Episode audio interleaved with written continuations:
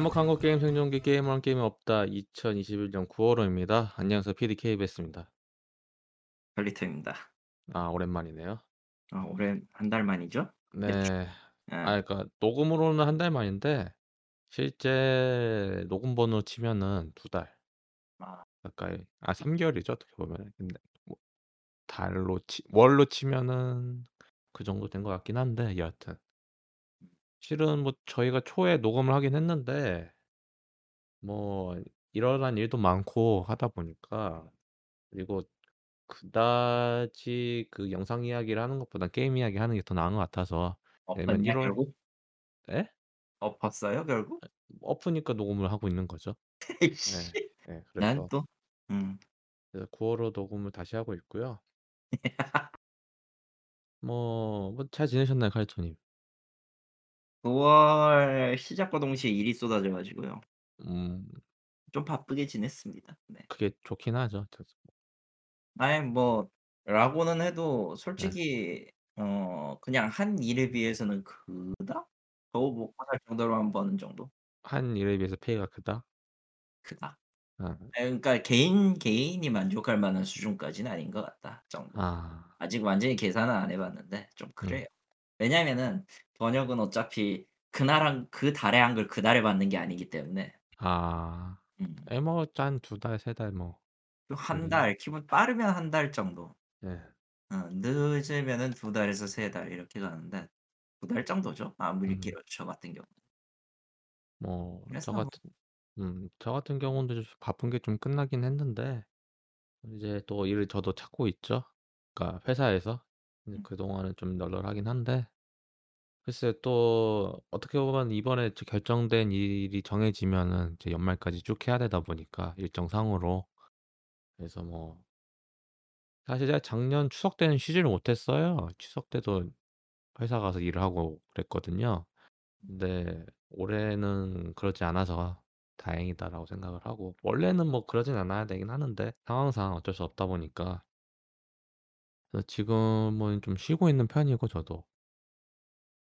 뭐 원래는 이제 어 정부 쪽 일 그러니까 그 나라 장터 쪽 일 있잖아요. 그쪽 일을 하려고 했다가 어 그 딱 봐도 지뢰인 게 보이거든요. 이제 하다 하도 당하다 많이 보면은 하면 그렇죠. 예. 이 이거를 먹으려면은 머리가 덩치가 크든가 음 아니면은 제가 갈려야 되는데 이게 또 정부 쪽 일이 좀 까다로운 게 요구 사항이 좀 많아요. 그렇죠. 예. 음.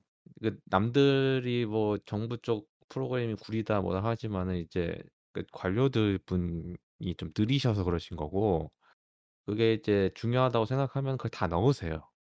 그걸 다 충족을 해 줘야 하기 때문에 또 그걸 하려다가 '이건 하면 안 된다.' 하면은 또 그 민간하고는 다르게 민간은 그래도 열심히 하면 서로 열심히 협상을 해서 마이너스는 안 되거든요. 뭐 그러니까 그렇죠. 예. 받아야 하는 돈에 뭐 그 지연 보상금이랑 관계없어요. 근데 정부 쪽이나 그런 큰 쪽 일 그러니까 당연히 그런 쪽은 당연히 그런 지원 보상금이 있다 보니까 그걸 안 내려면은 그만큼 팀이 커야 돼요. 또 어쩔 수 없이. 왜냐하면 그만큼 일을 분배를 해서 처리를 해야 되다 보니까. 근데 저희 회사가 그럴 정도 또 크지도 않고 그리고 또 요구 사항이 좀 약간 무리하긴 해요. 그러니까 차라리 저걸 할 바에는 안 하는 게 낫겠다 해서 다시 이제 일을 찾고 있고 글쎄요 뭐 내년에도 뭐 있다고는 하는데 모르겠습니다 일단은. 그렇고요. 그리고 일단 일 뭐일 따오는 게 힘들어요 예 사실. 이게 뭐 어느 정도 사람들이 신뢰가 있으면은 막 일이 막 하기 싫어도 막 붙는다고는 하는데 저희 회사는 이제 막 시작한지라 그러니까 자체 솔루션을 개발하긴 했지만은 이런 SI 관련된 거는 초짜인지라 물론 저희가 해 보긴 했습니다마는 저희 경력과 회사 경력하고는 또 다르잖아요. 그러니까 그것 회사 때문에 전체 이미지와 그 한 거를 보니까요. 예. 그러니까 그래서 일단은 뭐전음 대기를 타고 있고 근데 좀뭐 간만에 좀 오래 쉬어 가지고 이번 추석 때는 좀 나름 계획을 세워서 미루고 미뤘던 IG 유건담 HWS를 조립을 다 했어요. 어우 어 예. 사실은 하이뉴를 사려고 했었습니다. 예. 예. 그 추석 1째 주였죠. 첫 아니 추석 1째 날이죠. 추석 연휴 1째 날. 그날 9월 18 일부터 이제 각각 건담 베이스에서 예판을 시작을 했는데 솔직히 뭐 건담이라는 게 뭐 그렇게 인기가 있나 싶어 가지고 사실 그 같은 주에 제가 회사가 코엑스 근처잖아요. 어우 그 삼성동. 그렇죠. 네 그래서 그 그 그 하이뉴 발매쯤 시기에 이제 그 반다이 쪽에서도 행사를 했었어요. 그 건프라 행사. 네. 근데 이제 점심 먹고 내려와 가지고 이제 지나가는 사람들을 볼 거 아니에요. 이 건담 베이스 봉투를 바리바리 싸들고 다니는 사람들이 몇 명 보이는 거예요. 얘도 뭐 뭐 그 뭐 '한정판 때문에 오셨겠지.'라는 생각을 했는데 어 뭐 다들 아시겠지만 9월 18 일 날 하이뉴 사태라고 어 이제 많은 사람들이 어 하이뉴를 사려고 이제 줄을 섰다는 어 이게 또 인당 3 인이라서 이제 가족 단위로 와 가지고 막 사고 막 그랬대요. 그래 가지고 저는 그때 아침에 눈을 뜬 게9 시였거든요. 어 망한 거죠. 그래서 못 샀고. 그거는 망한 거지. 음. 예. 보니까 아침에 트위터를 보니까 이미 줄 서 가지고 대기를 타시는데도 불구하고 이미 줄이 엄청 길다라는 이야기를 듣다 보니까 '아 걸렸구나.' 그래서 저는 차를 몰고 세차장에 갔습니다. 세차를 했고요 그냥. 어디서 많이 들어본 패턴이네요. 예. 세 세차를 했고 세차하고 이제 친구 픽업해서 코스트코 갔다 왔고 막 그랬습니다. 그래서 결국 하이뉴는 못 샀고 이게 12 월에 나온대요. 12 월에는 인당 하나 였으면 좋겠습니다. 여하튼 그래서 일단은 HWS IG 하이뉴를 IG 6 원달 만들었는데 괜찮더라고요 이것도. 음. 솔직히 제가 MG 쪽을 원래 자주 만들었는데 그런데 RG가 더 나은 것 같아요. 이게 크기도 크지 않고 도색을 한다고 해도 그렇게 많이 무리를 갈 것 같지 않아서 이 이참에 이것도 도색을 할까 어차피 12 월까지 한참 남았잖아요. 그래서 사포도 사고 또 근처에 이제 도색하는 곳이 있더라고요, 공방 같은 게. 빌려주는 데가 있어요. 그래서 거기를 갈까 생각 중입니다. 그렇고요. 그리고 제 근황 이제 두 번째로 말씀드릴 거는 뭐 올해도 아이 아이폰이 나온다는 건 다 아실 테니까 이번에 애플 행사가 있었잖아요. 그래서 그랬죠. 근데 뭐 아이폰은 매년 나오는 거고 저는 매년 바꿨으니까 이거는 솔직히 뭐 새로운 일이 아니에요. 근데 새로운 일이 두 가지가 하나가 생긴 게첫 번째는 제 애플워치 4가 약정이 3 년을 그 걸어 놨거든요. 그러니까 음. 할부금 3년 갚는 걸로 해 놨어요.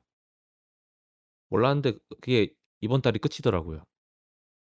아 아 그래서 애플워치 7 을 사려고 그 보상 판매를 받는데 어 88,000 원 줍니다.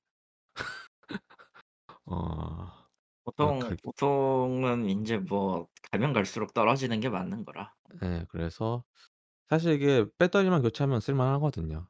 그래서 그냥 직장 동료한테 이거 그냥 넘기고 저는 새 나가는 걸로.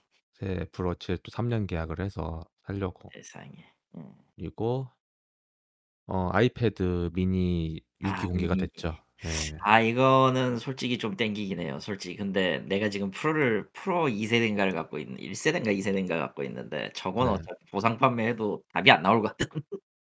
그냥 그냥 답이 안 나오거든 그냥. 그냥 다 새로 사는 거죠, 하나, 아 하나. 근데 제가 아이패드 미니 5를 급하게 샀었어요, 작년 5 월에. 예.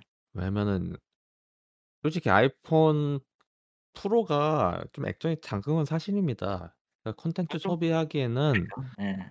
좀 짜증이 나요. 근데 여태까지는 그거에 대해서 큰 무리 없이 썼는데 계속 쓰다 보니까 짜증이 나는 거예요. 그렇다 보니까 음음. '집에서 아이패드 하나 정도 있었으면 좋겠다.'라고 생각을 했는데 제 첫 아이패드가 아이패드 3 였거든요. 예. 그때는 좀 실패를 했어요. 왜냐면 그거 구매하고 한달 뒤에 아이패드 4가 나왔거든요. 예 그러면서 이제 포트가 라이트닝 포트로 바뀌었죠 바로. 음. 그때 이후로 짜증이 확 나 가지고 '아이패드는 다시는 안 산다.' 했는데 아이패드를 사려고 했던 이유가 이제 전자책도 크고 제가 넷플릭스랑 유튜브를 많이 음. 보다 보니까 그리고 멀티태스킹이 가능한 그 점이 또 좀 메리트가 있다고 생각을 해서 결국은 새로 샀습니다 그때. 그리고 1 년이 지나지 않아서 아이패드 6 이 나왔는데 딱 제 이상형으로 나왔죠. 음. 일단은 뭐 거의 이제 그 테두리 있잖아요 테두리. 검정색 테두리. 네. 그 진짜 싫었거든요. 베젤, 베젤이라고 하죠 베젤. 예. 베젤. 정말 싫었어요. 이거 쓰면서 가장, 가장 큰 단점이라고 얘기를 했던 게 그거였거든요. 아 베젤 때문에 그 전체적인 해상도도 좀 줄어 보이고 쪼끔 미묘하긴 했죠. 그래서 그게 진짜 짜증 났는데 그래도 이것만 한 게 없으니까 그래서 없으니까 정확하겐. 음. 솔직히 아이 iOS9 에서 이거를 대체할 만한 게 없어요. 뭐 원래 그렇게 나왔으니까. 그래서 뭐 그렇죠. 음. 이번에 6이 나와 가지고 급하게 5를 팔고 음. 원래는 이걸 어떻게 처리를 할까 진짜 고민을 했어요. 이게 애플 trade-in이라고 있는데 그 중고 판매에 가 가지고 그거 반납을 하면은 그만큼 보상금으로 주는 게 있어요. 220,000 원 줍니다. 어 보통, 보통 중고가는 3 애플이 분의 1 이하로 쳐 버리니까요. 아 그러니까 애플이 제일 짜요. 어 그거 아니어도 애플이 제일 짜다는 사실은 네. 변함이 없고 애플은 내 200,000 원에 주니까 '아 이건 아닌 내 것 내 같다.' 아이패드 프로 1은 이미 뒤졌어. 이건 그냥 거저 가져가야 돼. 그래서 프리미엄 reseller라고 있죠. 흔히 말하는 에이샵이라든가 뭐 프리스비 같은 데 알아보니까 거기 한60,000원더 쳐 줍니다. 280,000 원. 별 차이가 없네요.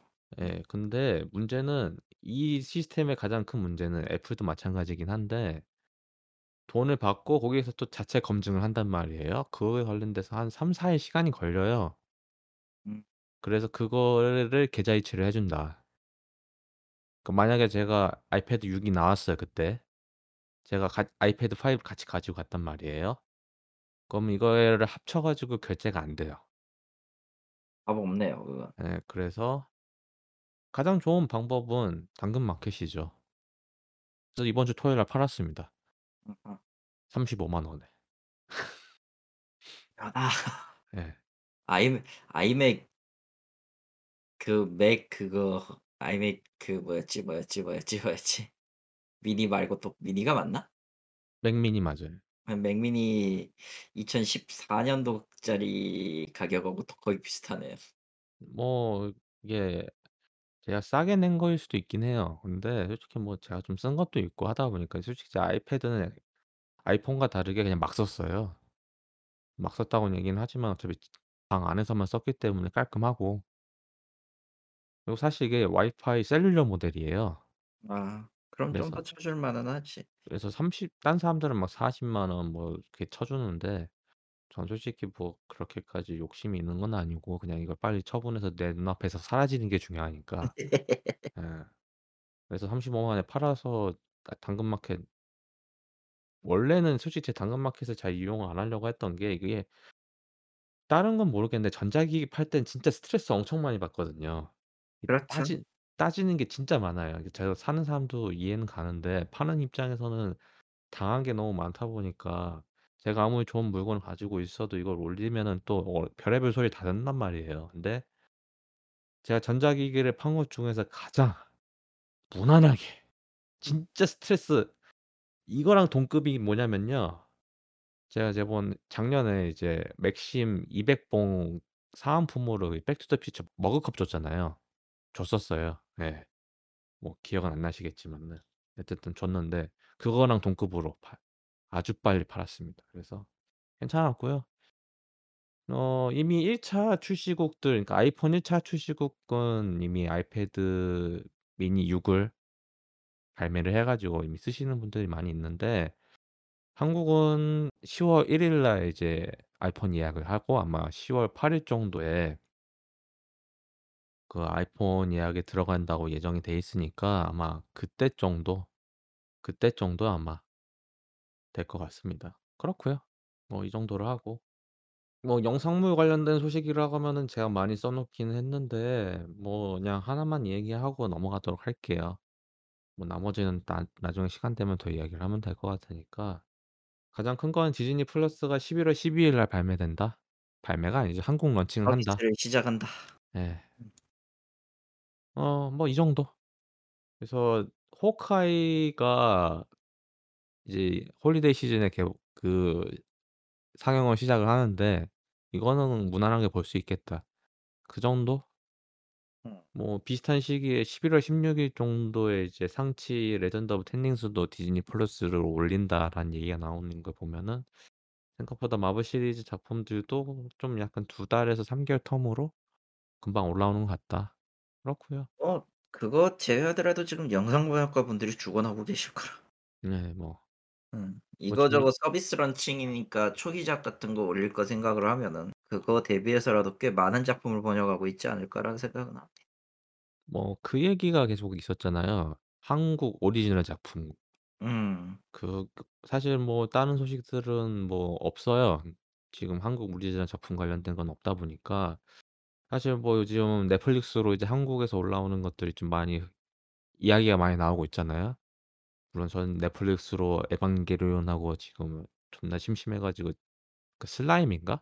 전생하는 슬라임 그거 보고 있거든요. 전생했더니 슬라임이 되었던 거. 네. 음. 그거를 보고 앉아 있어요. 그래서 뭐 한국 솔직히 뭐 한국 드라마에 대해서 관심이야 있지만은 이상하게 사람들이 막 그렇게 홍보하거나 넷플릭스 쪽에서 그렇게 홍보하는 거는 안 보게 되더라고요.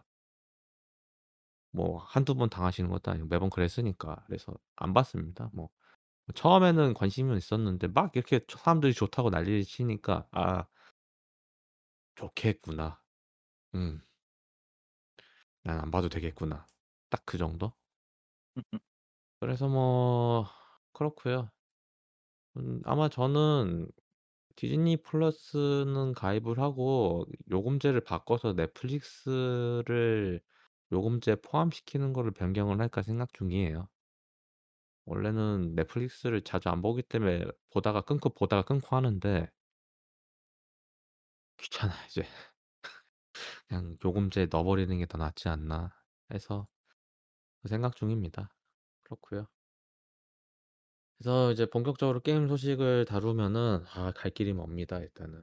일단은 명일방주 이야기부터 하죠. 어 저는 이 게임이 아직도 살아있는 게 신기합니다. 매번 하는 이야기지만. 제가 열심히는 하고는 있는데 어 저번 이벤트를 끝으로 거의 한 3주 동안 쉬었단 말이에요. 할 게 없어요.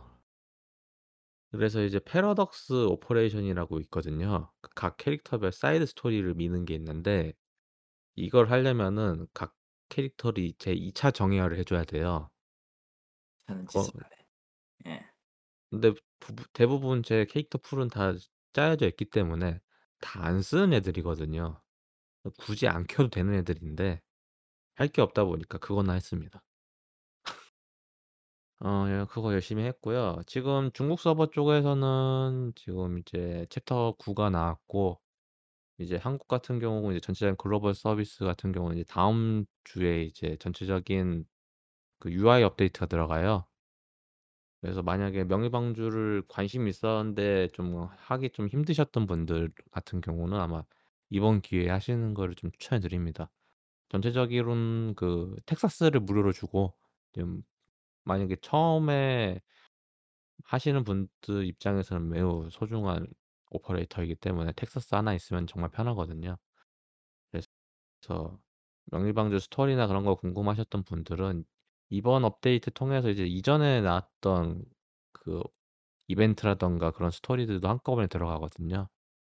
물론 그 이벤트 보상 관련돼 가지고 그러니까 이벤트 던전하고는 좀 다른 확률이 적용되긴 하지만 그래도 스토리는 전체적으로 공개를 하니까 만약에 관심 있으신 분들은 지금이라도 명일방주를 시작하실 생각이 있다 하면 이번 업데이트 때 한번 도전하는 걸 추천해 드립니다. 그리고 뭐 같은 이야기로 이제 제가 하고 있는 퍼니싱 그레이 레이븐 이야기도 같이 하면은 어 이거를 제가 하고 있다는 거는 아마 처음 들으셨을 거예요. 왜냐면 7 월 달에 제가 이 이야기를 했는데 그때 하필 7 월 달에 그 사건이 터지다 보니까 다 지웠거든요. 퍼니싱 그레이 레이븐 관련된 거 다 편집을 했습니다. 그리고 지금도 하고 있고 지금 두 달째인데 어 이 게임에 관련된 간단한 평을 드리자면은 게임이 느려요. 그러니까 게임 플레이는 진짜 빠른데 게임 운영이 느려요. 이게 맞는 것 같아. 이벤트도 느리고 대응도 느리고 어 지금 이제 두 번째 이벤트 시작했거든요. 두 번째 이벤트 시작했는데 패키지를 겁나 팝니다. 어 불안합니다 이거. 원래 그렇다라고 얘기하면 할 말이 없긴 한데 아 그래도 불안해요. 지금 막 이벤트 패키지로 막 5만 원짜리 2만 원짜리 막 판단 말이에요. 네하총 합으로 막 긁으면은 한 2 0만 원짜리 패키지를 한 이벤트에 막 팔고 있는데 아 이게 맞나 싶습니다 저는. 명의방주하고 다르게 이게 좀 그래요 패키지 관련돼 가지고. 어 이미지 개선도 할 생각도 없는 것 같고 이게 조만간 서비스가 종료돼도 할 말이 없다 정도? 좀 불안합니다. 사실 이번에도 음 그건 그냥 망한 거 아님? 그쵸. 망한 거죠. 근데 저 내려도 솔직히 할 말이 없긴 해요. 근데 솔직히 안 내릴 것 같기도 한 게 이게 지들 자체 서비스거든요. 그러니까 배급사 통해서 온 게 아니에요. 지들끼리 하고 있는 거니까 뭐 지들이 계속 노력과 의지가 있다고 하면은 내릴 것 같지는 않은데 문제는 이 현재 취급 자체가 한국 서비스 취급 자체가 그렇게 좋지 않다 보니까 제가 모바일 게임 할 때 그 카페 같은 데 들락날락거리지 않거든요. 근데 여기 카페 같은 경우도 좀 폐쇄성이 좀 짙어요. 가입을 해야지 볼 수 있게 해 놨다 보니까. 명일방주도 이러진 않았는데 왜 이러나 싶고 뭐 이게 조만간 빨리 떼야 되나 싶습니다. 이게 게임은 나쁘지 않거든요. 게임은 나쁘지 않은데 나쁘지 않는 것과는 게임이 나쁘지 별개로 않은 거랑 그 사람이 불편한 거랑은 다른 차원의 문제고 지금은 어지간히 불편하면은 사람은 그냥 떠나게 돼 있어서 아 아무리 모르겠어요. 좋아도 아무리 좋아도 그냥 불편하면은 안 해요. 그 접근성의 그 차이가 너무 크게 뭐가 되다 보니까. 아니 어차피 이거 혼자 하니까 상관은 없는데 음. 어 게임은 혼자 하니까 상관없는데 문제는 이러다가 갑자기 확 플러그를 뽑아 버리면은 아프잖아요. 이 이런 경우가 한두 번도 아니고 솔직히 중국 게임 같은 경우는 이런 사례들이 많잖아요 또. 뭐 영원한 7일의 도시도 솔직히 계속 서비스할 줄 알았는데 플러그 뽑아 버렸고 대표적인 예가 그거라서 지금 말씀드린 건데 그 외에도 많은 사례들이 있다 보니까 이거는 그냥 빨리 접는 게 낫나. 솔직히 대체할 만한 게임이 있었으면은 더 좋았을 텐데 지금 좀 후회되는 게 차라리 원신을 그때 시작했어야 되지 않나 싶어요 사실은. 어느 쪽 어느 쪽도 좋은 선택은 아닌 것 같긴 한데. 적어도 원신은 플러그를 뽑진 않죠. 음. 예. 적어도. 지금은 그렇죠. 지금은. 아 지금은 그렇죠. 그래서 근데 차라리 솔직히 는 어떤 게임도 서비스 종료를 피할 수가 없기 때문에 인 이나즈마 추가되면서 이제 라이덴 쇼군 가차와 함께 같이 들어갔으면은 적어도 '쇼군 정도는 다 뽑았지 않았을까.'라는 생각이 들긴 하는데 뭐 후회하기는 이미 늦었고요. 늦은 거에 대해서 뭐 어쩔 수 없는 거고. 그러니까 저는 좀 약간 '우리가 좀 케어를 해 주고 있다.' 그런 것만으로도 좀 충분한데 이 이거를 직접 케어해 주고 있는 상황을 보기 위해서 카페 가입하는 것보다는 그 공지사항이라는 아주 좋은 시스템들이 있잖아요. 근데 그건 또잘안 쓰는 것 같아요, 게임 내 공지사항도. 일이 터진 다음에 나오고 그러다 보니까 솔직히 저도 이 관련된 그러면 이게 사실을 음 7 월에 터지는 그 사태 사태도 음 트위터 통해서 알았고 트위터는 다른 유튜브 통해서 알다 보니까 그러니까 게임만 하는 사람들은 이게 뭔 인 상황인지 모르잖아요, 도통. 그래서 더 답 답답하기도 하고 그렇습니다. 이해도 돼요. 음. 그럴 수밖에 없을 거예요. 그래 왜냐면은 인게임에서 인제 공지 보는 시대는 끝났으니까요. 정확히 얘기하면. 늙은 건가? 씨. 인게임에서 공지조차도 귀찮게 여기기 때문에 그런 것도 있어요 사실은. 여하튼 뭐 더 많이 나오는 게어 바라는 게 아니라 그냥 그걸 나오는 게 바 나오는 것도 귀찮고 그냥 그 내가 바로 게임을 시작했으면 바로 게임을 볼 수 있게 해 달라에 더 가깝기 때문에 음. 그냥 자세한 정보를 얻기보다는 나는 어차피 다른 정보는 다른 데 가면 얻을 수 있으니까 그걸로 충분해에 더 가깝다고 보시면 될 거예요. 일단은 뭐 계속은 할 하긴 할 건데 제가 그 뭔가 관심 받는 거나 그런 느낌이 안 들다 보니까 오히려 이게 안 되니까겠지 뭐. 아좀 그게 가장 더큰것 같아요. 어지간하면은 저기 돈이 되면은 굉장히 칼같이 반응해 줍니다, 중국 게임 시장이라는 건 그래서. 아 그렇긴 해요. 명일방주 같은 경우도 그러니까 제가 음이 게임 망했다고 매번 이야기하지만은 망 망하지 않은 이유가 글로벌 서비스를 하고 있잖아요, 그 명일방주가 현재. 그쵸. 그때 이제 그러니까 서비스 서 시기가 비슷하다고 말씀을 드리는 거예요. 글로벌 서 서비스 시기에 한국도 포함이 돼 있으니까. 그러니까 그 시기에 일본은 당연히 돈을 많이 쓰니까 일본은 성우진들이나 이제 그 관련된 사람들 모여 가지고 요스터 관계자분들 해 가지고 새 챕터도 공개하면서 이벤트 관련돼 가지고 설명을 해요. 특유의 일본식 게임 설명해 가지고 어 3 시간 한국인 답답해 가지고 1 시간이면 줄일 수 있는 거 3 시간 늘려 가지고 계속 그렇게 하는 거를 하는데 한국 같은 경우도 해 줍니다. 잘 해 줘요. 막 아나운서들 불러 가지고 그러니까 거한 한쪽에서는 이제 3 시간짜리 일본식 그 게임 소개를 하는 그 시기에 한국 같은 경우 1 시간 만에 녹화한 거를 틀어 줘 버리는 매우 속전속결로 빠르게 하는 식으로 하거든요. 그런 거 보면은 애초에 관심이 없거나 돈이 안 된다고 하면은 그렇게 노력을 하진 않잖아요. 뭐 그렇죠. 명일방주는 그나마 책임 챙겨 주려고 노력을 하니까 '아 그래도 이 게임 망하지 않았구나. 음 열심히 과금을 해야지.'라는 생각이 드는데 이 망할 놈의 퍼니싱 그레이레이븐은 과금을 하면서도 '아 씨발 이거 플러그 뽑을까 봐 두려운데 이거 지금 과금만 안 하면 뭔가 손해를 보는 것 같고' 왜냐면 한정 패키지가 또 좀 좋단 말이에요. 그렇습니다. 약간 그건 망했다고 봐야 될 것 같은데. 그러니까 제가 망한 거죠. 예. 일단은. 예. 일단 게임은 본인이 망하지 않았는데. 망하셨네요. 예. 네. 그건 망했네요 확실히. 아니 뭐 그건 그렇 좋은 게 아니긴 한데 음 뭐 여러 가지 생각이 듭니다만 넘어가도록 하겠습니다. 그래서 솔직히 제가 가장 빠르게 원하는 거는 이번에 공개된 엑스 아스트리스라는 하이퍼그리프 신작이에요. 뭐 제작사 이야기 들어보시면 아시겠지만 명일방주 쪽이고요. 어 이게 3D 턴제 RPG입니다. 어 그래픽도 나쁘지 않은 것 같고 솔직히 제가 지금 거의 몇 년째 즐기고 있는 같은 제작사에서 나온 게임이다 보니까 저는 차라리 퍼니싱 그레이 레이븐보다 만약에 이게 나오면 이걸 같이 할 것 같긴 해요. 막 게임도 그렇게 요란하지 않고 좀 차분한 것 같고 딱 제 취향인 것 같아서 어 지금 일본 쪽하고 이제 북미 쪽은 지금 관련돼 가지고 티저 사이트는 공개가 됐거든요. 뭐 한국 쪽은 뭐 조만간 공개를 할 것 같기는 한데 뭐 아마 게임 발매할 때는 하겠죠. 좀 그런 거에서 좀 느리긴 해요. 근데 하면 음 하겠죠. 근데 하면은 뭐 또 요스타 타고 오겠죠 또. 아 그게 좀 짜증나긴 하는데 뭐 별 수 있겠습니까 지금. 왜냐면은 하이퍼 그리프 신작이 카카오로 나올 것 같지는 않거든요. 어.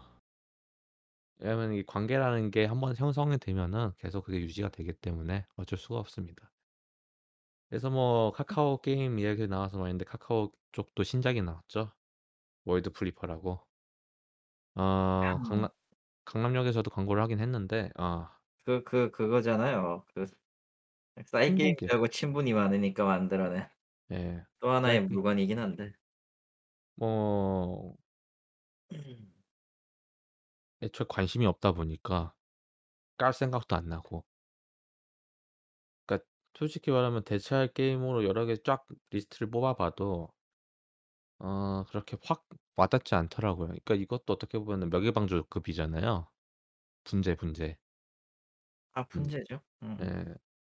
꽃가지 난 난을 키우고 있는 사람한테 또 난을 0 부터 키우라고 하는 거는 앵간한 사람들은 잘안 하는 짓이죠. 왜냐하면 이미 꽃가지 난 난이고 이미 꽃이 아름답게 피어 있는데 새 난을 키워서 꽃까지 나게 하려고 돈을 때려 박는 거는 미친 짓이죠 엔간하면은. 그냥 좀 귀찮아요 그냥. 간단하게 말해서 그거를 다 아니 새거에 그뭐 난이냐 뭐냐 이걸 다 떠나서 인제 그 뭐라고 해야 되지? 진짜로 모바일 어지간하게 좋아하는 사람 아니고서는 아니 뭐 진짜 재밌으면은 그 그 새 난에다가 그 정도 투자하는 게 아깝진 않은데 그럴만한 게임이 있냐라고 하면 없죠. 월드 플리퍼도 그 정도라고 저는 생각을 합니다. 그래서 " 해야 되냐 싶냐?"라고 물어보면 별로 하고 싶지 않은 물건이긴 해요. 네 실제로 그래서 일본어판을 하기는 하기는 해 봤거든요 뭐 솔직히. 그 그 게임 뭐 평가야 뭐 하늘을 찌르긴 해서 또 한국은 다르다 이야기하겠지만은 뭐 다르겠습니까? 아 예. 난 난 모르겠어. 네. 저걸 왜 해 해야 되지? 그래서 사실 뭐 저는 9월 달에 나오는 그 블루 아카이브가 나오면 할까도 생각을 했는데 또 이것도 넥슨 게임이란 말이에요. 예. 넥슨 게임은 손대는 거 아니라고 배웠죠. 네. 그래서 같은 이유로 코노스바도 있죠. 이건 또 아 월드예요. 넥슨이 worldwide로 서비스를 하는데 마찬가지 이유로 네 안 했습니다. 해야 될 이유가 없죠. 네. 그래서 여러 가지 이유로 네 다 넘어갔고요. 의미가 있을까? 아 그렇고요. 어 그래서 모바일 게임 이 정도로 하고 어 어 PC 게임 넘어가기 전에 소식 한 가지가 있다고 하면은 Steam Deck이 공개가 됐죠. 저희가 녹음 안 한 사이에. 음. 어 생각보다 평가는 오래됐죠. 좋더라고요. 예. 음. 평가는 좋은데 어 살까 말까 했지만 애초에 한국은 포함이 안 돼 있습니다. 뭐고 사도 음 이라 솔직히 이거 이거가 좀 전 애매하다고 생각을 하는 게 제가 PC 게임을 많이 한다고 하면은 이게 확 끌리긴 할 건데 그러니까 포터블 용으로.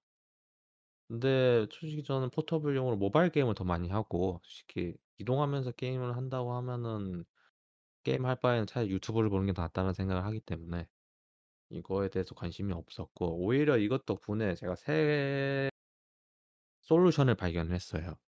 뭐죠? 제가 원래는 Xbox One X를 해외로 나오면 살까 말까 계속 고민했거든요. 예. 근데 저는 이미 RTX 3070을 박아 놓은 미친놈이잖아요. 그놈의 아. 사이버 펑크를 하려고 샀다가 개이득을 본 아 사람이란 네 말이죠. 네 네. 만약에 그런 게 지금 있었죠. 예. 맞아요. 예. 지금 그 달려 있는 그 3070을 팔아 버리고 중고로 그 돈으로 어 Xbox Series X나 플스5를 살수 있어요. 아아. 이론상으로. 근데 그럴 노력을 할 이론상으로. 바에는 예. 예. 그 노력을 할 바에는 '어차피 헤이로도 PC로 하면 되지 않나.' 어차피 그 지금 현재 마소 정책사 이 엑스박스라는 거대한 플랫폼을 운영을 하려고 노력을 중 하고 있는 거잖아요. 그렇다고 하면은 차라리 그 X Series X를 사기 위한 이유는 그 가장 단순한 이유예요. 패드, 패드, 패드를 무선으로 연결해서 쓸 수 있기 때문입니다. 근데 제가 그 메인보드 구매를 할 때 블루투스가 내장되어 있지 않은 그냥 일반 메인보드를 구매를 했거든요. 그런데 최근에 회사 이사 온 뒤로 그 랜선을 안 깔고 그 와이파이 모듈 있잖아요, USB로 된 거. 그걸 샀었거든요. 꽂으니까 잘 되더라고 생각보다. 그래서 '어 그러면은 블루투스 dongle도 비슷한 거 꽂아 버린 다음에 연결하면은 Xbox 패드 되는 거 아니야?'라는 생각을 했고 쿠팡에서 샀고 되더라고요. 졸 졸라 예. 잘 돼. 어난 이렇게 잘 될 줄 몰랐어요. 그래서 '어 그러면은 난 시리즈 X 안 사도 되네.' 게이득 해서 그렇게 됐습니다. 예. 그래서 이거가 해결되니까 스팀 덱도 관심이 없어지더라고요. 네. 그래서 뭐 저는 뭐 이참에 이제 포르자 호라이즌 5도 Ultimate 팩 Ultimate 팩 구매했고 지금 Halo Infinite는 그 멀티는 무료인데 싱글 플레이는 55,000원 내야 하거든요. 음. 이거를 어떻게 할지는 고민 중에 있어요. 왜냐면은 그 싱글 관련돼 가지고 공개된 게 거의 1년 지난 뒤로는 거의 없다 보니까 이걸 바로 사기는 좀 애매해 가지고 그래서 일단은 고민 중이고 그래서 이것 때문에 좀 여러 가지로 해결된 것 중에 하나가 Battlefield 2042도 제가 구매를 하려고 했었는데 그 Xbox로. 근데 이것도 그냥 PC로 사면 됩니다. 뭐 아쉬운 점은 한 가지가 있죠. 어 발매일이 원래 10월 22 일인데 어 11월 19 일로 변경이 됐습니다. 한 달 정도 delay가 됐고요. 어 뭐 일단은 이걸 사려면 Origin을 깔아야 하기 때문에 제 마음가짐을 좀 크게 가지고 사야 합니다. 네. 어 오리진에 대해서 그렇게 좋은 추억이 없다 보니까. 근데 뭐 별 수 있나요? 오리진을 사야 될 수 오리진으로 사야 될 수밖에 없기 때문에. 뭐 어차피 스팀으로 사도 오리진이 깔 딸려 가지고 나올 거기 때문에 안 봐도 비디오입니다. 그래서 뭐 좀 급하게 살 생각은 없어서 일단은 뭐 나와 보고 왜냐하면은 배틀필드 2042 그러니까 배틀필드 시리즈 자체를 제가 발매 전에 예고를 했다가 크게 데인 적이 많이 있어요. 그래서 이건 발매한 뒤에 한번 보고 할 생각이고 사실 지금 FPS 게임은 제가 안 한 지 좀 됐단 말이에요. 그래서 그 대체작 게임을 찾다가 이제 또 눈에 밟히는 게임이 하나가 있죠. 파크라이 6라고. 아 이 무라지 게임 평가는 뒤지게 좋은데 어 아직도 저는 그 5 에 대해서 용서를 하지 않았단 말이에요. 앞으로도 용서를 안 할 것 같기도 하고. 이것 때문에 6 을 사 가지고 6을 산다는 건 제가 5를 이 5를 용서했다는 뜻으로 받아들일 수 있잖아요. 나오자마자 예판을 사는 건 좀 아닌 것 같다 생각을 해서 어 참고 있습니다. 파크라이 6는. 뭐 칼토님은 사실 건가요 이거? 할 것 같은데. 산 산다고요? 안 산다고. 아 안 산다. 굳이 지금 5를 굳이 사야 될 이유가 있 아니 파5 6를 말고. 사야 될 이유가 아 있나. 그러니까 좀 아 그러니까 플레이 영상 보면 졸라 재밌어 보이긴 하거든요. 졸라 재밌어 보이기는 하는데 아 그걸 떠나서 아 일단은 저는 일단은 나온 다음에 이건 보려고요. 독재자 머리에 총알을 박아 넣을 수 있으면 살 것 같고 어 또 5 같이 통수를 치면 안 사려고. 근데 기본적으로 파크라이는 악당의 시점에 더 멋있게 하지 않나. 3 이후부터 그게 더 심해지긴 했는데. 뭐 그렇긴 하죠. 근데 뭐 만약에 갑자기 주인공이 그 독재자의 딸이었고 막 갑자기 그건 파 파크라이 4. 어 뭐 그렇게 해 버리면은 진짜 짜증 나긴 할 건데 뭐 그럴 것 같진 않긴 한데도 불구하고 모르니까. 사실 요즘 유비의 쪽 게임이 죽순 지가 좀 됐잖아요. 너무 좀 좀 많이 됐죠. 그렇다 보니까 믿을 수가 없어요. 믿으면 안 되고. 그래서 뭐 이건 나오면 살 것 같고 어차피 지금은 리뷰본이 다 풀려 있기 때문에 아마 나다 리뷰나 그런 거 하고 있기 때문에 나온 다음에 평가 보고 사도 늦지 않다. 그러니까 요즘 들어 가지고 게임을 나오자마자 사는 거는 좀 그래요. 그러니까 진짜 확신이 막 서 있는 거 있잖아요. 대표적인 예가 이제 포르자 호라이즌 5 같은 거. 이거는 시리즈 작품이긴 하지만 검증이 돼 있거든요. 어차피 레이싱 게임 open world 뻔하잖아. 그쵸? 음.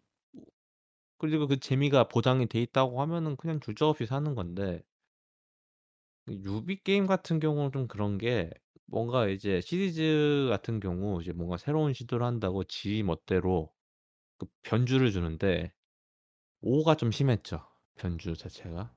음. 그걸 생각을 한다고 하면은 괴 이번 6 도 변주 중에 많이 있더라고요. 그걸 또 괜히 덥석 물었다가 그게 데일 수도 있어서 일단은 보류 중에 있고요. Far Cry가 예. 3 에서 너무 잘 나가. 예. 그렇고요.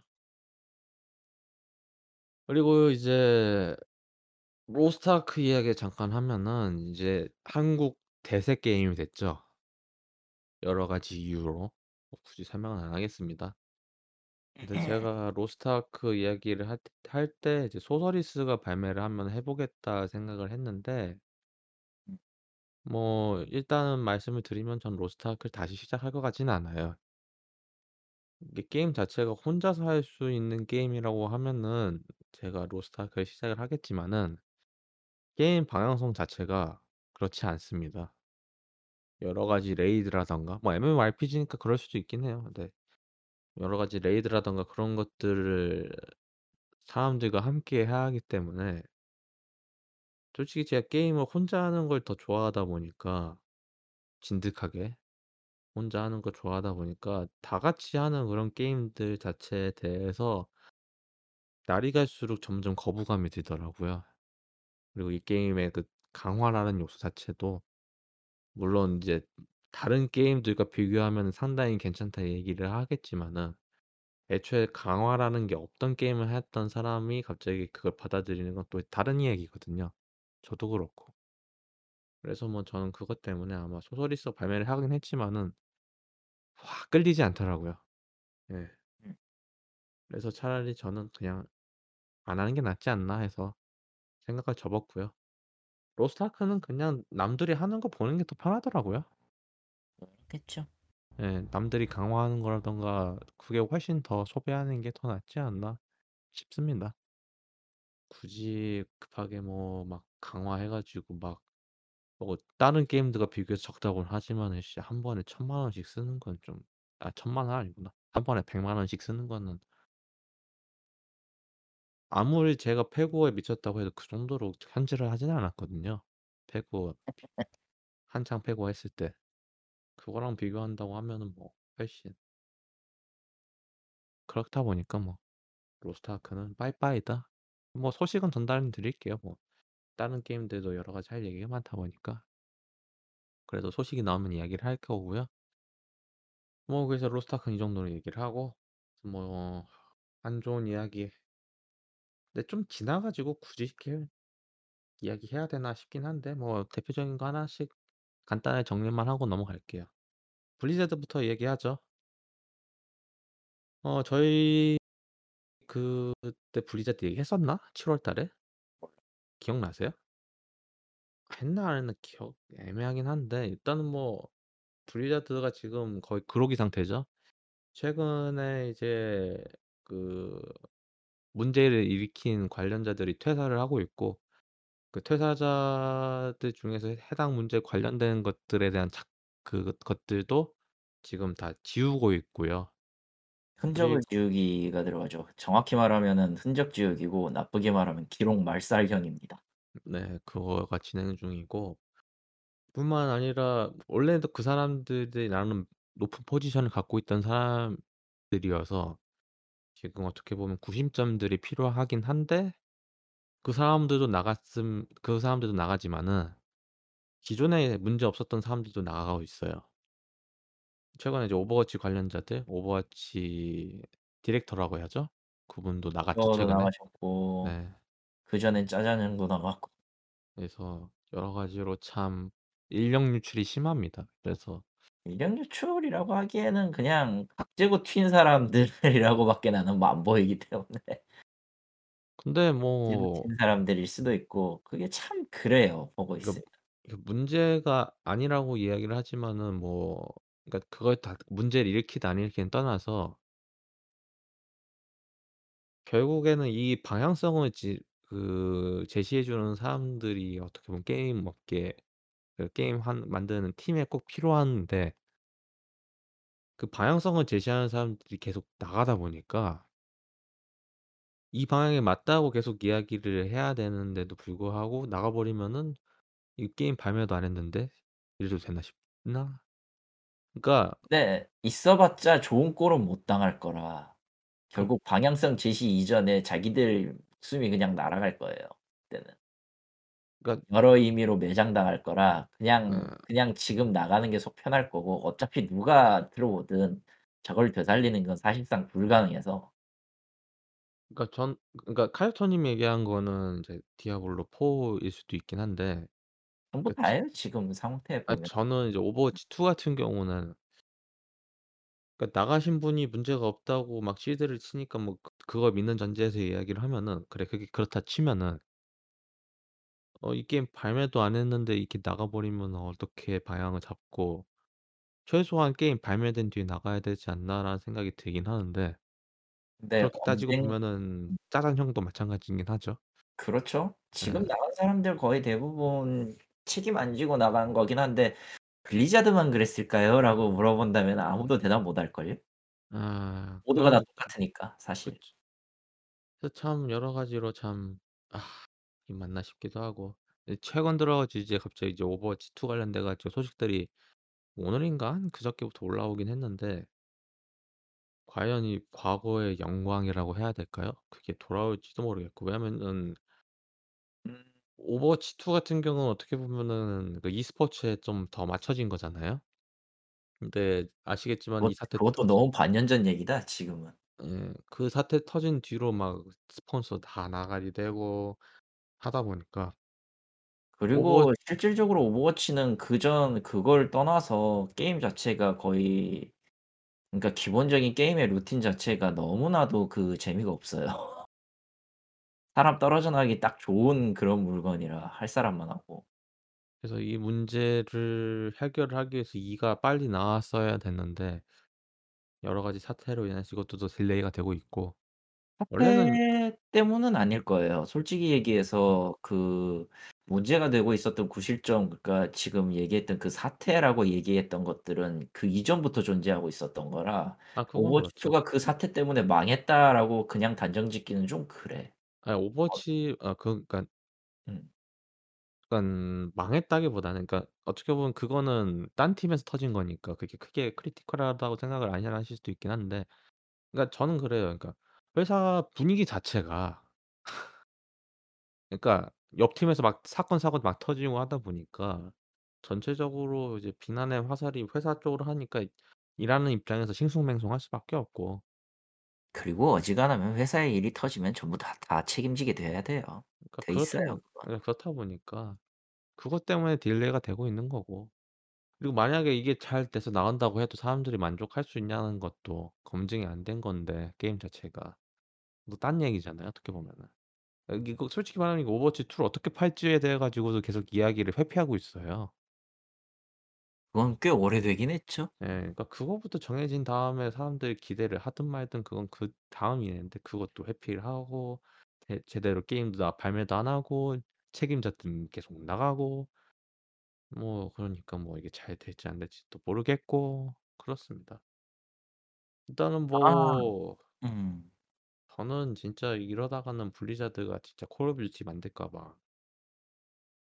아닐 것 같냐? 액티비전이 하라고 하면 하겠죠.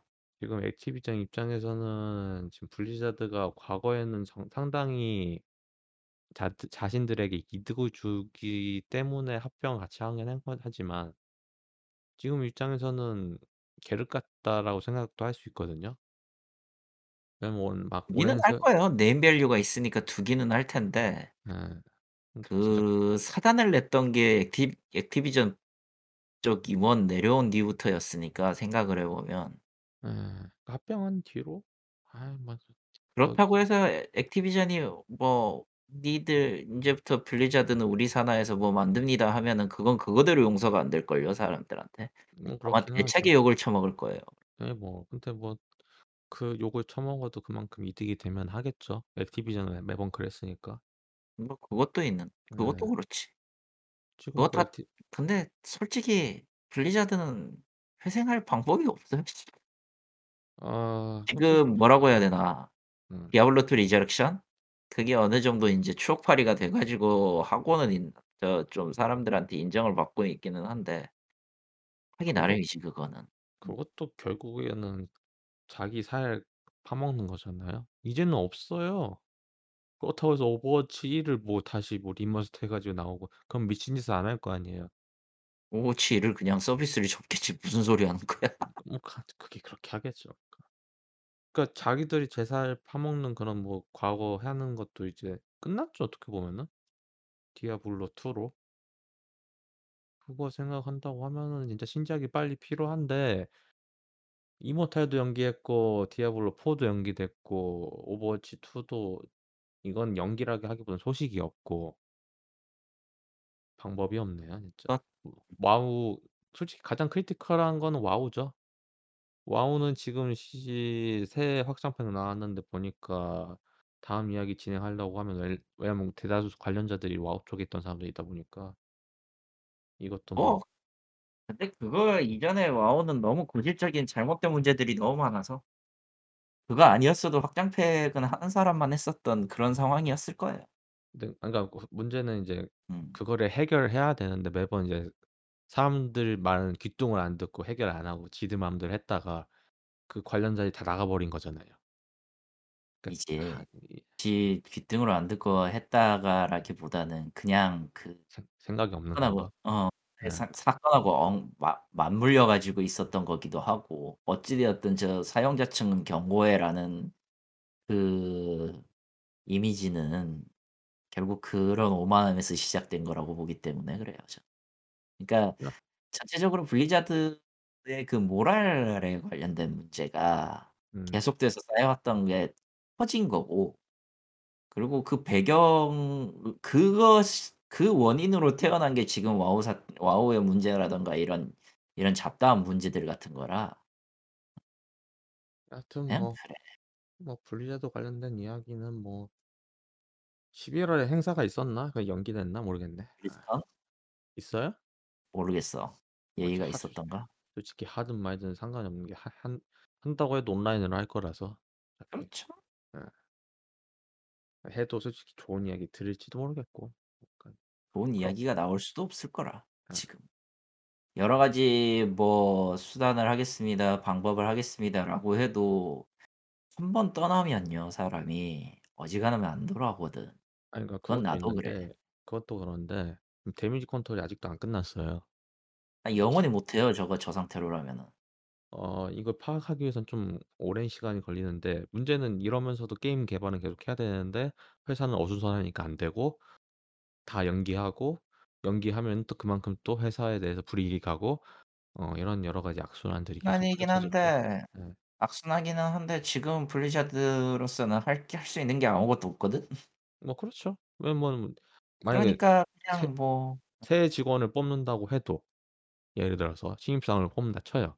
이 상황에 블리자드에 들어온다고 하는 건 진짜 블리자드가 좋아서 들어온 사람 말고는 없을 겠지. 거예요. 근데 솔직히 신입사원을 교육을 해서 가르친다는 것보다는 지금 모든 IT 기업이 마찬가지긴 하지만 당장 쓸 사람이 필요하단 말이에요. 당장 그건 쓸 그건 사람이. 장기적으로는 다 독이긴 한데 뭐 넘어갑시다. 뭐 그렇긴 하지만 지금 상황에서는 그거라도 바라야 하는데 과연 이사 이게 역 막 폭죽 터지고 막 불꽃놀이 일어나고 있는 지금 블리자드라는 회사에서 지금 실력자들이라고 불리는 사람들이 과연 갈까요? 좀 고려를 많이 거 많이 고려를 하겠지. 많은 제가 돈이 아까에서 말씀드렸던 그 정부 쪽 SI 사업부 제가 하려고 하다가 안 한 거랑 같은 이유죠. 딱 봐도 견적 나오거든요. '아 저거 가면은 내가 좆되겠구나.' 어. 몰라요. 사실 어. 어떻 그 뒤로 어떻게 될지는 진짜 모르는 일이기 때문에 그거는. 음 뭐 그렇긴 한데 하는 그건 뭐 사람이 어떻게 의지를 취하느냐, stance를 어떻게 취하느냐지. 뭐 지금 CEO가 블리자드 출신이 아닌 두 명이 지금 CEO로 나눠서 하고 있긴 한데 뭐 잘 될지 안 될지는 지켜봐야 될 것 같고요. 뭐 그렇습니다. 사실 제가 뭐 뭐 여러 가지 준비한 건 많이 있는데 뭐 솔직히 그 당시에 보다 좀 시간이 많이 지나 가지고 뭐 관련된 이야기는 이 정도로 하고요. 뭐 블리자드 이야기를 이 정도 했으면 한때 이제 블리자드의 라이벌이라고 불리웠던 NC 이야기도 해야겠죠. 왜왜 블리자드의 라이벌이 NC죠? 어 그짤 있잖아요. 아그팔팔 그거는 팔씨 아는데 예 팔씨름 하는 짤 있잖아요. 예. 그거는 알고는 있는데 예. 아직도 나는 그게 이해가 어 NC의 최대의 어 기대작 어3 분기라고 해야 되나 2 분기라고 해야 되나요? 9 월에 나왔 8 월에 나왔으니 8 월에 나왔나 이게? 8 월에 나왔으면은 후분기죠. 예 3 분기 최대 기대작. 어 벌써 두 NC의 주가를 다시 올릴 수 있는 최대의 기대작이었던 블레이드 앤 소울 2가 망했습니다. 어 물론 지금 구글 플레이에서는 나름 상위권을 유지를 하고 있기는 해요. 근데 이것도 어떻게 보면은 그 제 살 깎아 먹기 라는 그런 패키지들을 팔아서 어 유지를 하고 있긴 한데 흔히 말하는 그 NC의 실험들이라고 얘기하는 어 리니지 스킨 씌워 가지고 파는 거 있잖아요. EMF 카피와 예. 그게 처참하게 다 실패를 했음에도 불구하고 어 블리자 아니 블리자드 '블레이드 앤 소울 2도 과연 그럴까.'라는 생각을 했는데 왜냐면은 자사 IP 중에서 그나마 그래도 오리지널 IP 새로 나온 것 중에서는 그나마 인기가 있는 거에도 불구하고 어 똑같이 나왔고 사람들은 화가 난 나머지 어 어 요걸 대차게 했고 어 일단은 뭐 이 관련된 거는 많이 나왔으니까 뭐 깊게 얘기는 안 할게요. 뭐 솔직히 제가 이 게임을 하지도 않았으니까 뭐 솔직히 이 게임에 대해서 할 얘기도 없고 할 생각도 없었고 최근에 제가 메일을 받았거든요, NC에서. 장기간 미접속자로 분류돼 가지고 어 휴면 계정한다고 메일이 왔을 정도로 제가 아마 그 계정이 있는 이유는 아마 제가 블레이드 앤 소울 1 때문에 NC 계정이 하나 있었을 거예요. 근데 저도 블레이드 앤 소울 1 재밌게 그 하긴 했거든요. 그렇게 음 MMORPG를 싫어하는 사람도 재밌게 했을 정도로 나쁘지 않았거든요. 물론 제가 중후반하고 때려치긴 했는데 힘들어 가지고. 근데 그런 사람 그런 게임조차도 이렇게 만들어 버리는 NC의 매직은 정말 위대하고 음. 어 솔직히 솔직히 그거 다 떠나서 그냥 김영태 작품이 아니니까. 그래서 이제 리니지 W로 어떻게든 반등하려고 왜냐면 지금 주식이 엄청 떨어졌잖아요. 그래서 뭐 오늘이 녹음 날짜가 9월 26 일인데 9월 30일 날 도쿄 게임 쇼 기간에 리니지 W의 2차 쇼케이스를 한다고 합니다. 아그 애널리스트 주식 애널리스트 분들이 이런 거 분석하려고 가끔 체험판 같은 걸 받아서 하시나 봐요. 근데 관련된 이야기들을 좀 들어본 걸 보면은 똑같대요 BM이 리니지랑. 그러니까 3D 리니지죠. 3D 리니지. 어 이거 발매일이 11 월이거든요 리니지 W가. 사람들은 이게 싫다고 두 번째 얘기한 거잖아요. 첫 번째는 트릭스터 M이고 두 번째가 블레이드 앤 소울 2 인데 이게 리니지 W 같은 경우는 과연 같은 BM을 채택해서 나온다고 하면은 사람들이 어떻게 호응할 것이냐. 아 모르겠습니다. 일단 이거 스어 스위치로도 나오고요. 플스5 로도 나온대요. 콘솔로도 나온다고? 하는데 음 음 그러니까 이거는 NC가 욕심을 버리면 해결될 일이긴 하거든요. 어 근데 욕심을 버리면은 잃는 게 너무 많아요 NC 입장에서. 주식이 또 떨어질 거거든요. 왜냐면 수익이 안 나잖아요. 이전과 비슷한 수익이 안 난다고 하면은 과연 주주들이 NC 주식을 더 가지고 있겠어요? 그냥 팔지. 그러면은 주식이 또 떨어지면은 뭐 그걸 복구하려면은 또 다시 패키지 같은 거 만들어서 넣는다고 치면은 그럼 거기 게임 했던 사람들은 또 리니지 W를 욕할 거고 그럼 욕한 나머지 그게 또 시장에 영향이 가서 또 주식이 또 떨어지겠죠. 네. 지금은 어차피 쪼끔 상승세로 좀반 조금 예뭐 돌아서긴 이거는 했어요. 어 돌아서긴 최악의 경우긴 한데 그리고 뭐가 됐든 제일 안 좋은 태도 중에 하나가 이번에 그 얘기 나오고 나서 "혁신이 필요하다. 어떤다." 이런 얘기를 했잖아요. 음. 상여금이 안 나온 걸로 알아요, 제가 듣기로는. 음. 제가 알기로는 지금 뭐그 아는 아는 개발자분 개발자 저 동생 중 한 명이 뭐 어젠가 어젠 그 추석 때도 저 추석 끝나고인가 휴일에도 지금 출근했다고 음. 하더라고. "상여금 안 나오고 출근했다."라는 거는 그냥 말은 그렇게 해 놓고 김백진 본인은 말은 그렇게 해 놓고 아 그 결국 모든 책임을 어. 변화의 목소리 어쩌고 저쩌고요? 어그뭐 책임을 지는 건 네 직원들 니들이 하렴 이런 느낌도 들어서 좀 사실은 꼬아요. 좀 많이 꼬아. 어. 아. 어떻게 보면은 이제 9 월 달이 어떻게 보면은 이제 게임 업계에서는 어 시즌 종료라고 저는 생각을 하거든요. 그러니까 9월 말까지. 일단은 그렇죠. 예. 근데 그 정상적인 뭐라고 해야 되나. 한 사이클이 끝나는 거죠. 예. 콘 콘솔 회사라면 인제 holiday 시즌이 있기 때문에 아직 끝난 건 아닙니다만 아 제 말은 holiday 시즌부터 시작인 거죠. holiday 시즌 예. 그러니까 어 그 축구 게임 같은 경우 보면은 어 19-20 시즌하고 20-21 시즌 이렇게 얘기를 하잖아요. 그리고 지금은 21-22 시즌이라고 얘기를 하는데 그 개념을 빌려온다고 하면은 그 시즌이 끝나는 시점이 저는 9 월이라고 생각을 해요. 그러면은 21-22 시즌이 시작을 하는 거죠. 그때 holiday 시즌이 그때부터 다시. 왜냐면은 그 E3나 이제 다른 게임 쇼에서 공개되었던 간에 여러 가지 게임들이 그때 다 나오니까. 그때부터 이제 서비스 운영하면서 이제 욕이란 욕 다 처먹거나 아니면은 흥행하거나 뭐 그거는 뭐 그때 따라서 다르고. 지금 현 상황을 본다고 하면은 어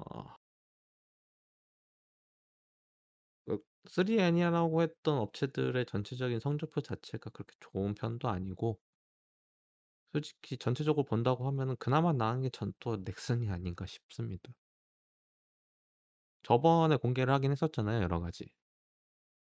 그 그러니까 적어도 그러니까 넥슨이 욕을 뒤지게 처먹어야 되는 건 맞는데 그래도 변화라는 걸 보여주는 것도 넥슨이라고 생각을 하면은 좀 그게 좀 씁쓸한 맛이 나긴 하거든요. 뭐 물론 나와 봐야 알긴 하겠지만 게임이. 네. 이 비슷한 행보를 했던 게 NC였단 말이에요.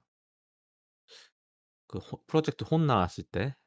그때 또 여러 가지 게임 있었잖아요. 뭐 리 리니지 그 디아블로 스타일로 해 가지고 나왔던 것도 그때였고. 그러니까 여러 가지 그 사내 프로젝트로 해 가지고 나온다는 그런 새로운 게임들이 그때는 있었는데 지금 시점에서 보시면 아시겠지만은 그런 새로운 시도보다는 리니지 BM이라는 거를 어떻게든 다른 프랜차이즈에 녹여 가지고 팔려는 가장 쉬운 길을 택했다가 이제 크게 피해를 보게 됐고 어 이 정도로 신뢰를 잃은 상태에서 어떻게 복구를 할 거냐라고 지금 이야기가 나왔는데도 불구하고 높으신 분들은 그냥 모른 척 하는 것 같아서 참 아쉽습니다. 아 왜냐면 진짜 그 요즘 로스트 아크 이야기가 계속 나오는 거가 그런 이유잖아요, 어떻게 보면은. 시작은 넥슨에서 시작을 했을지 몰라도 다른 게임을 했던 사람들도 다 이제 로스트 아크를 하고 있는 시점에서 아 과연 NC가 과연 어 옳은 선택을 할 것이냐 옳은 선택이 아니라 좀 현명한 선택을 할 것이냐가 더 맞겠네요. 봐야 되겠죠. 그쵸. 근데 BM을 그렇게 낸다고 얘기가 나온 시점에서 과연 현명한 선택을 할 거라고 얘기하면 아 아니요. 저는 전혀 아니라고 봅니다.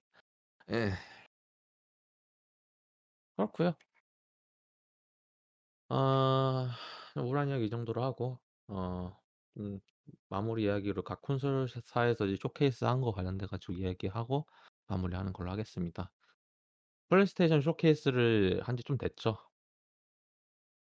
이것도 됐죠. 진짜 오래 좀 됐는데 매우 여러 가지 오래된 예 쭉 이야기할 거는 뭐 굳이 없고요. 그냥 1 가지만 이야기하면 될 것 같아요. 그 시프트 업 그 김형태 사단이 있는 신작 프로젝트 이브. 플레이스테이션 5로 나오죠 이거?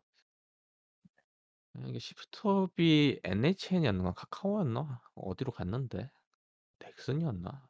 라인 게임즈예요. 예. 아 라인이에요? 라인이에요 거기. 라인이면은 네이버 쪽이네. 음. 음. 아니 라인 게임즈는 뭐 네이버이긴 한데 실질적으로 외부 독립에 더 가까운 거라서 좀 음. 밀려 포지션상으로. 네이버가 라인 음. 게임즈를 또 미는 것도 아니고 그렇죠. 그러다 NH 보니까 그 안미 NH 엔터테인먼트 분사하긴 했으니까. 음. 그래서 뭐 솔직히 뭐 저는 게임이 뭐 나와 봐야 알긴 하니까 솔직히 뭐 관련돼 가지고 더 길게 이야기할 건 없긴 해요. 왜냐하면 다 데모다 보니까 뭐 in-game 엔진이라고 막 이야기를 하긴 했지만은 솔직히 이게 저희가 한두 번 속습니까? 이거 게임 시스템 정립되고 어떻게 나올지 나오기 전까지는 모르니까. 그리고 시프트업은 처음 시도하는 거잖아요 이거. 그쵸? 그래서 뭐 막상 게임이 나와도 뭐 온갖 버그에 시달려 가지고 고통을 받을지 또 누가 알아요. 음 그렇다 보니까 그건 나와 봐야 알기는 하는데 일단 저는 공개돼 이 자리에 공개된 것만으로도 좀 약간 '괜찮다.' 라는 생각이 듭니다. 보시긴 하셨죠 이거 영상? 네 보긴 봤습니다. 예 뭐 그냥 그렇죠 뭐. 뭐 게임이 별로 뭐 와닿는 건 없어요 솔직히. 솔직히 말하면 포니테일 예쁜 역캐가 들어가 있는 어 니어 오토마타가 떠오르긴 했는데 딱 그 정도? 예.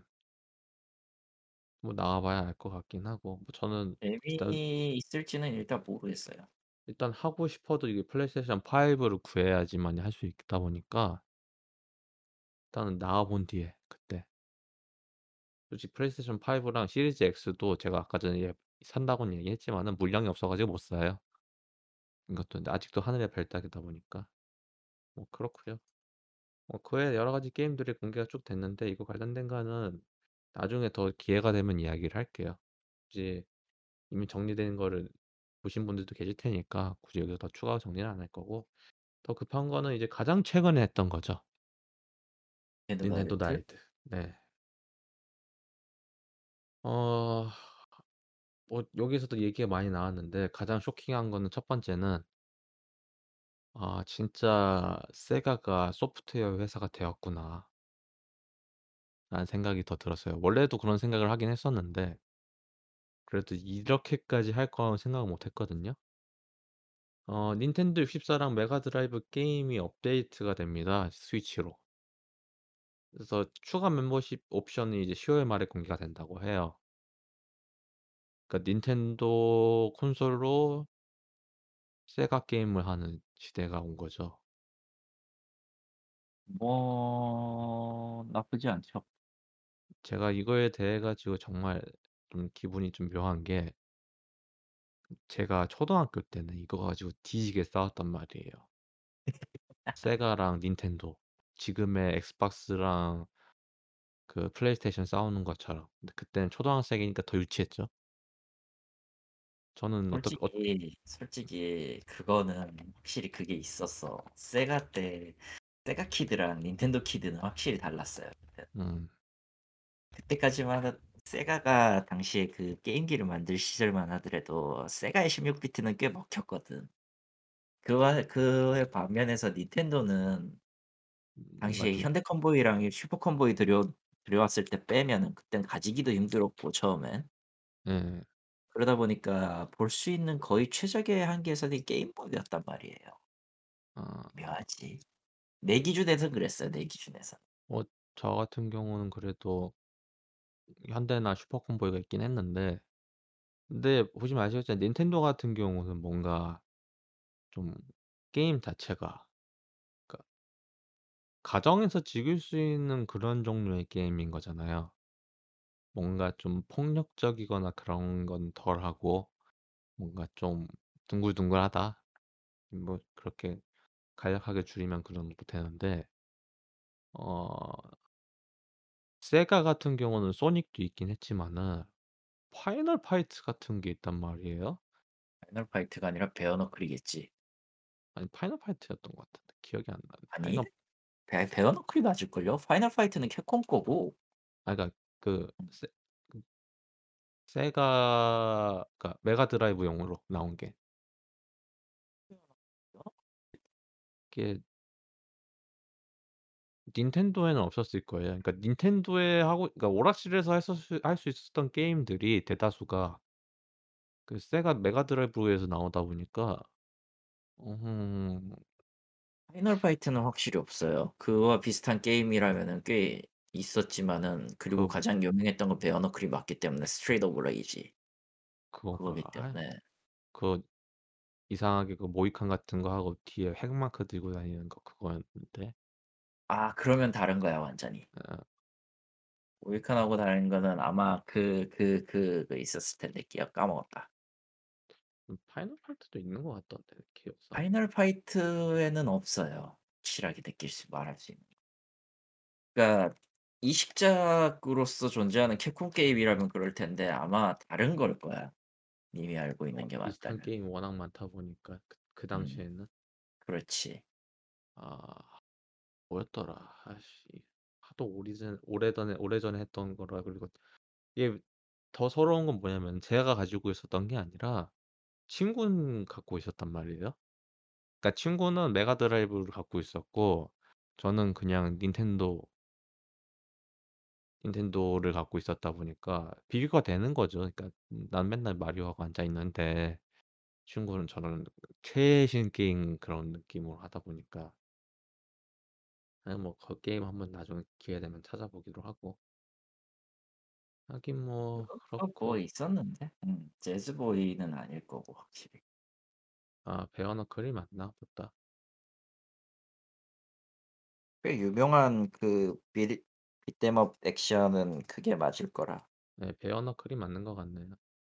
그거 말고도 있을 것 같긴 하지만 음. 아 베어너클이 맞아요. 예 그거네요. 예 아무튼 더 찾아보기로 하고. 어쨌든 그거 생각 그거랑 비교한다고 하면은 비교가 되다 보니까 매번 싸웠는데 그 저는 어떻게 보면 닌텐도를 갖고 있으니까 어쩔 수 어쩔 수 없이 닌텐도 편에 들 수밖에 없잖아요. 뭐 그러니까 알고 있는 세계라는 거는 확실히 갖고 있은 갖고 있는 경험으로서 얘기하는 거니까요. 그럴 수밖에 근데 없지. 근데 친구 집에서 막 세가 거 콘솔 하면은 와 쩐다. 골든 엑스도 있었나 친구 집에? 유명하죠. 어. 그런 것들 하고 앉아 있으면 와. 그러니까 그 당시에 폭력이라는 것. 음 나는 군발을 찌부시키는 것과 다르게 저는 칼로 막 푹푹 찌르고 앉아 있을 거 와. 그거랑 비교한다고 하면은 그 당시엔 진짜 와 대단했죠. 아 그런 거 생 아마 그거 말고도 꽤 괜찮은 게 많았었죠. 음. 예 뭐 당시에는 세가 게임들이 좋은 게 많이 있었는데 그리고 Alex Kidd가 원래 메인 메인 그거였다가 음. Sonic으로 바뀌면서 인제 마스코트도 바뀌고 그렇긴 해. 가장 부러웠던 건 그거죠. 그 소닉 3랑 음. 그리고 그 소닉과 너클즈 같이 갖고 있는 음. 어. 친구는 진짜 그거 합체하잖아요 팩이. 그 아마 연결팩의 개념이 그때 어. 거의 처음으로 나왔었죠. 어 와. 그 그러니까 그 당시에 너클즈가 적이었는데 와 너클즈를 플레이할 수 있어. 와. 그런 거 생각을 한다고 하면은 나는 제일 처음 해 봤었던 그 Mega Drive 게임이 그 Master System 음. 게임이 Tri Formation이었거든요. 음. 세가에서 만들었던 87 년작 게임이었고요. 그 다음에 계속 봤던 게 그 Mega Drive 게임이고 나도 은근히 따지면은 초반에는 세가보다는 그 세 그 닌텐도보다는 세가 kid였어요. 음. 어 세가 게임이 굉장히 그 그러니까 90 년대에 인제 게임기 없었던 사람들 기준으로 놓고 보면 굉장히 미려하게 나온 건 또 맞고 16 비트로. 거의 오락실 등급이었잖아요 그어 당시만 해도. 그거를 가지고 인제 '직접 할 수 있었다.' 수준까지 올라온 거였죠. 네. 그러니까 나는 초등학교 때까지는 진짜 없었거든. 게임기든 PC든 갖고 있었던 시절이 없었고 핑시 음. PC 통신도 건너뛴 세대라 음. 거의 대부분의 오락 정보를 잡지한테 누구한테 잡지를 빌려본다든가 아니면은 그 그냥 게임 rental shop에서 게임기 보는 게임 하는 걸 보는 사람이었어요. 음. 어. 그러니까 대충 3D 얼라이브 망할 때까지는 거기서 살았지.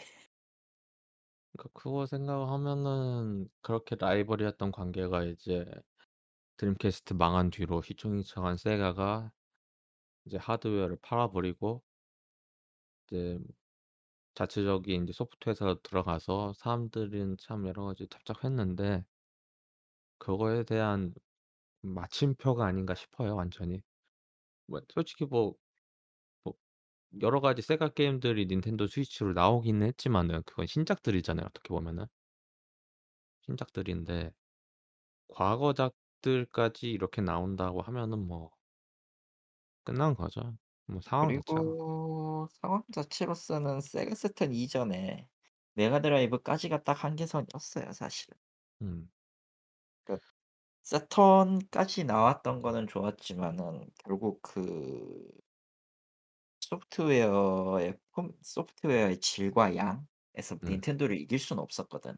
일본에서도 그것만큼은 어떻게 할 수 세가가 어떻게 할 수 있는 것 성질의 것이 아니었다에 더 가까워요 평. 음. 저도 그렇게 생각해요. 미국에선 선방을 했는데 아 네. 뭐 미국에선 선방은 하긴 했는데. 일단은 뭐 그렇고요. 그래서 각각 복각 패드도 같이 발매를 한대요 닌텐도 64나 관련돼 가지고. 아 저는 이미 그 멤버십이 가입이 되어 있기는 한데 1 년짜리를. 음 네. 이 멤 멤버십 나오면 한번 해 볼까 생각 중이에요. 세가는 확실히 땡겨요. 닌텐도 64는 솔직히 내가 건너뛴 세대라서 전혀 모르겠고 별로 하고 싶지도 않아 사실은. 저는 그 슈퍼 마리오 64랑 카트가 있다고 하면 카트를 다시 한번 해 보려고. 왜냐면은 마리오 카트 64도 있단 있는 걸로 알아요. 그 제가 가장 처음에 했 던 카트가 마리오 64 였거든요. 그게 음음. 당시에 미국에서 닌텐도 64 발매가 된 뒤에 그 친구 집에서 또 해 보긴 했는데 아 그때 신세계였거든요. 솔직히 마 마리오 64는 재밌다고 하시는데 저는 그게 솔직히 시스템이 잘 이해가 안 가 가지고 친구 집에서 해 보다가 잘 이해가 안 가서 그건 때려쳤는데 카트는 뭐 카트잖아요. 직관적이다 보니까 재밌게 했었고.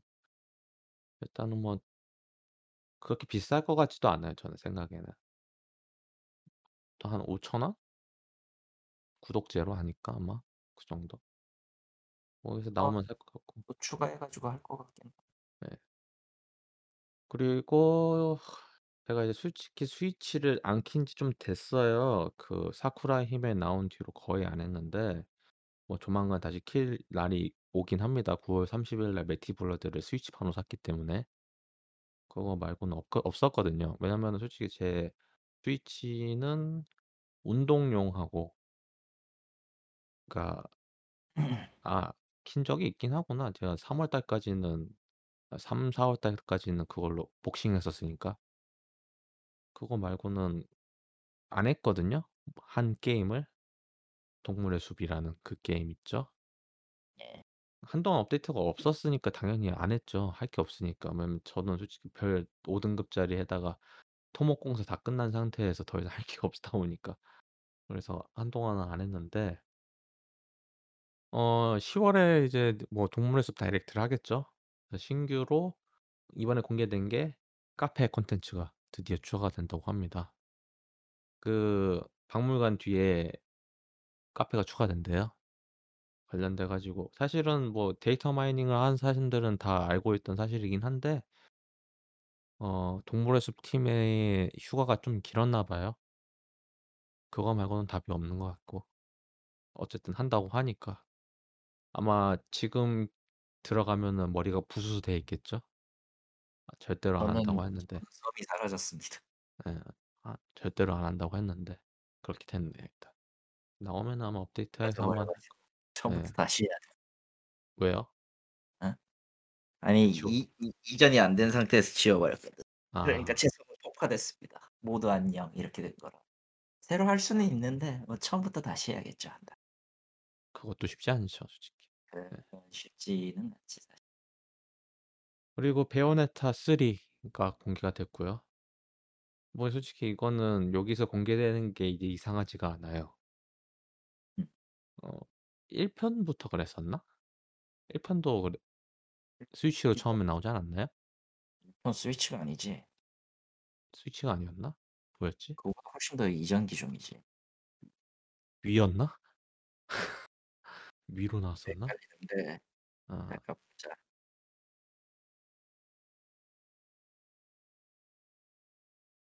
Bayonetta는 플스 3가 먼저였네요. 플스 3였나? 예. 아 플스 3가 먼저 나왔고 그 다음 5년 뒤에 Wii U가 나왔는데 아 맞다. Bayonetta 2가 그랬었구나.